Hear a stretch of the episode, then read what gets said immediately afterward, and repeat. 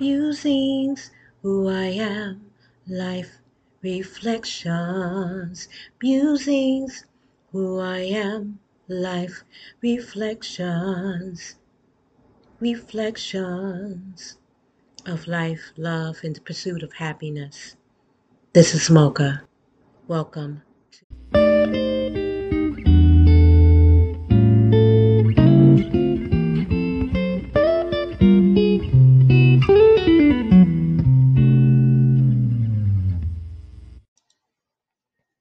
Good afternoon, good evening, wherever you are. This is your host, Pam Osby, here on Speak Truth to Life.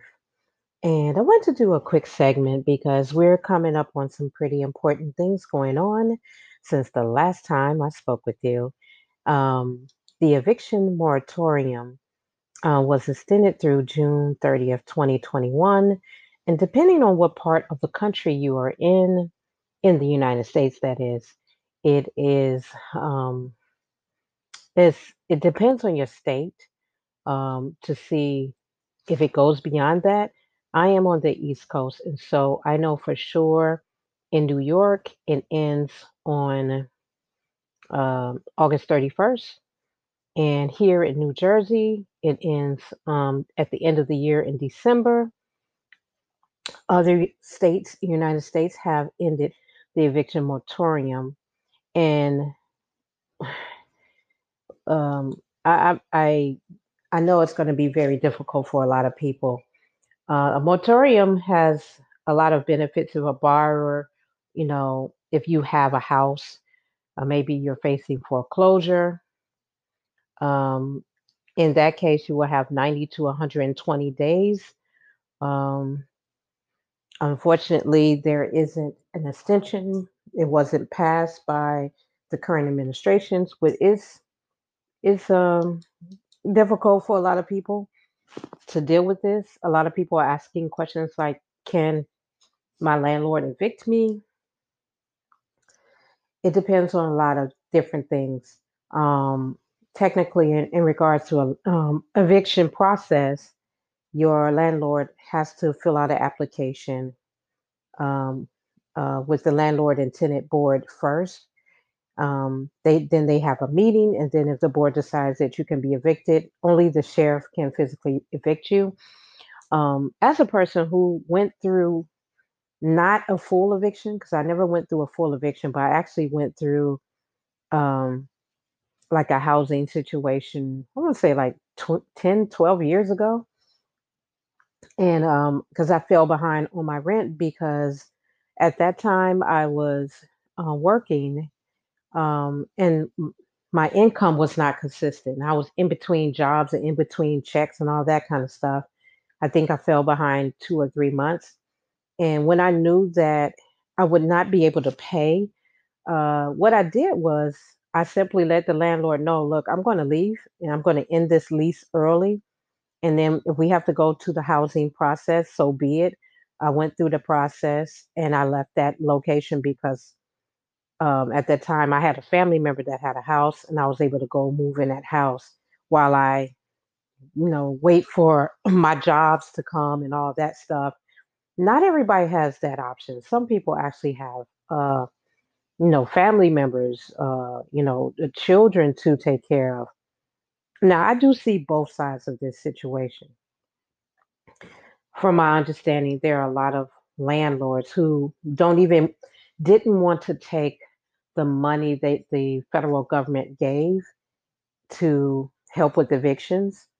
Um, so some of those l- landlords may have started a process that their tenants have to go through. Um, I know in my current building where I live, we we lost a lot of tenants this year because they could not afford to continue to pay, and the rent is pretty high in my building. If you know anything about the East Coast, the the rent for people in New Jersey and New York is pretty high. Um, a one bedroom in New York could be probably around two thousand or more, depending on how nice it is. Um, in my current building, um, our rent is high as well, and but a lot of people, you know, have roommates, so maybe they can split that price. But If you were in a roommate situation and your roommate is going to get evicted, or maybe your roommate didn't come up with the money, so you got to move out too, it gets very difficult. In terms of what's going to happen in September, uh, I I'm a little concerned just because I know a lot of people may um, may not have money, and if they don't have money, they gotta go get money. So will things get a little bit more violent in the United States? Don't know. I know that there are so many jobs right now. As I mentioned in the previous stream, I work in uh, for a private organization, and my role is to help my clients to get jobs within their own organization. So they're like, you know, maybe they can't go back to their regular job. Then I arrange an accommodation request if they have a disability or they aren't, you know, uh, they had an injury on the job and they're not able to return to work. And I do it from there. What I've noticed a lot is a lot of my clients have been like, nope, I don't want, I don't want to go back to that department but while you're declining going back to that apartment, you need to accept something else. and it gets real, real interesting in this line of work. Um, I'm wondering the people that are in the situation where they are facing eviction, if they're able to get employment. As um, when I was on my trip, say two weeks ago in Illinois, um, I noticed so many jobs out there and I know not everybody can apply for every type of job. And somebody reminded me today, well, you know, people don't want to take the job because they don't want to work out in the field. But a lot of jobs that I source, that I'm trying to get my employees or my uh, my um, clients to work, is at home. If you are not trying to work a job and it's at home, mm, that's kind of interesting. But back to uh, eviction. Um, when people are going through that process, they need to go to they need to go through the process. Now, I know a lot of crazy things are happening right now. Some people may have tried to pay rent and the landlord may have said, "I'm not taking your money."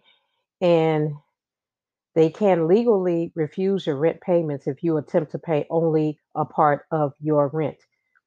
And then that is when they send you um especially if you have been served with eviction notice or your lease runs out or you try to make payments, you know, in another form that's not accepted by the the them, forget it. It could be real, real funky. Um, now, something interesting happened one time, and late years later, after I uh, when I got to New York, I think it was like 2013. Um, yet again, when I was un- unemployed, I had to figure out what I was going to do as far as work. And, you know, I think I was behind one month and uh, ended up in housing court. Now, if you ever go to housing court, let me tell you one thing: is all is not lost. You have to do the work. Fortunately for me, because of my work working with um, clients and working in nonprofit and social service organizations, I was able to kind of finagle and get myself some options. So when I went to court, I had researched what the court process is. If you're not the person who understands what going to housing court is, look it up. Know, you have YouTube, you have Google, you have um, you can Google what to do in going to housing court. Basically, the skinny on that is to make sure that you have information, make sure that you have your documentation, I had prepared a folder and it had all my information. I had all my rental receipts. I had my my lease with me. And when I went to housing court, you know, they basically said, "This is what you owe. What are you going to do?" I went with a plan. I stayed there. I kept my cool. I didn't have no attitude.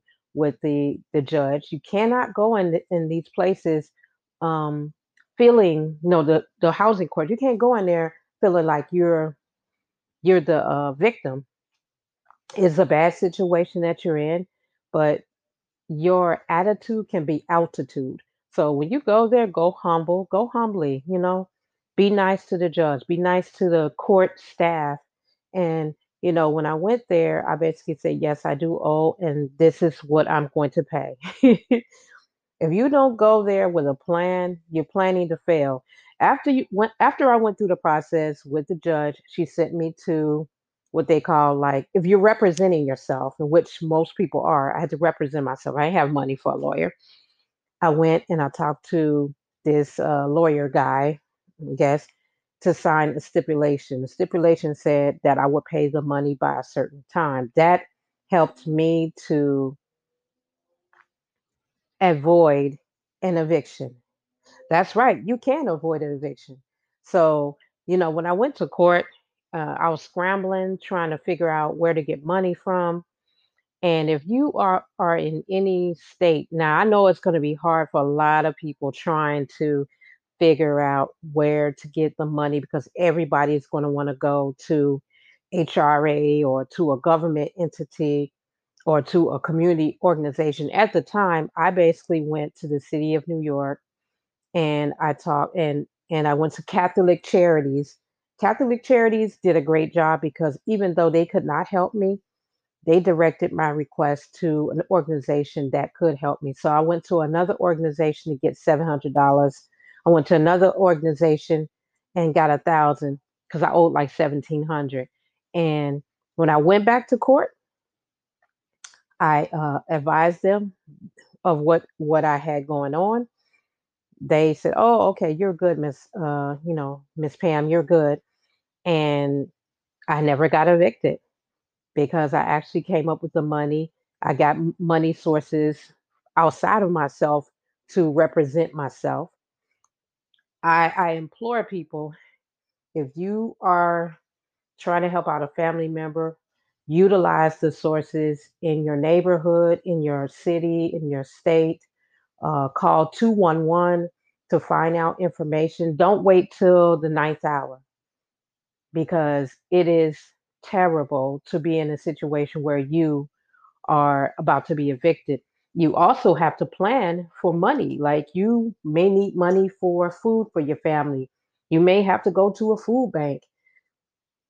Be, don't be humble. I mean, don't don't be shy. Don't be shy because if you have to go and stand in a line at a food bank to get food because you ain't got money, maybe you cut off things with your family members, or maybe you want to do things on your own. Um, you, you got resources in your neighborhood. Um, churches are in your neighborhood. Um, if you're a member of a church or you have a friend that goes to a church, don't be shy.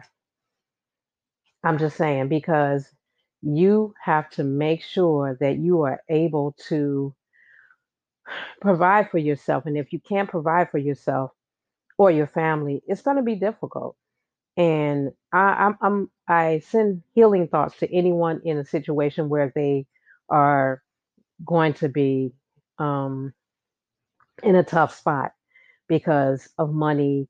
You lost your job. Your industry might not be there no more. You may have to reimagine what kind of job that you can get stay in touch with your friends that have jobs or you know try to e- even if you don't know how to do your resume you know maybe there's somebody in your circle or uncle or a pastor or somebody in your neighborhood that's good at making and updating resumes and and try your best to collaborate with them maybe they can help you during this time i had several friends that came to me and said, you know, they know my background is like vocational stuff. So of course I did resumes for people.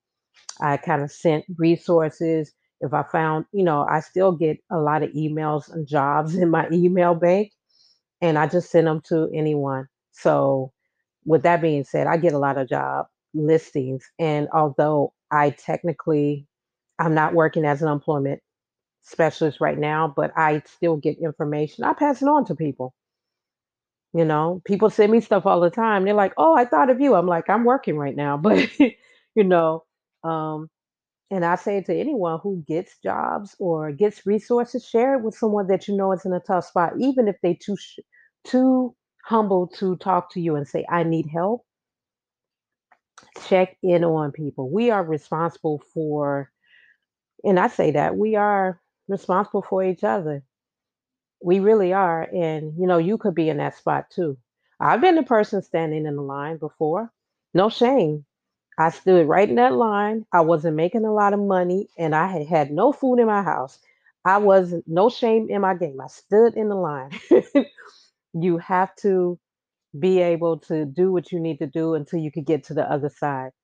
Um, so, for each state in the United States, I would say for those who are in a situation, um, please check in with the resources in your neighborhoods. You know, like I said, 211, um, there are organizations, church organizations, nonprofits, and of course, of, they may be getting a lot of inquiries from a lot of people in the same boat. So, the sooner you start working on a plan, the better. If you wait to the last minutes and say, "Oh, they're gonna have to push me out of the house," Ugh, don't do it. it. It's just it's it's very stressful, and I wouldn't want you to go through that. So I'm sending healing thoughts and positive vibes to anyone who is in that situation that may be listening, or they have a family member in that situation.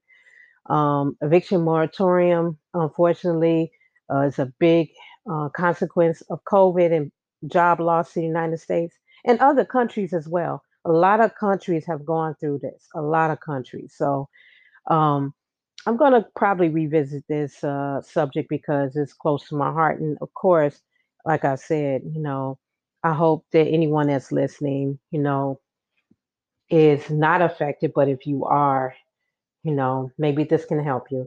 So in the meantime, I'll see you guys on the next go and take care and please stay safe.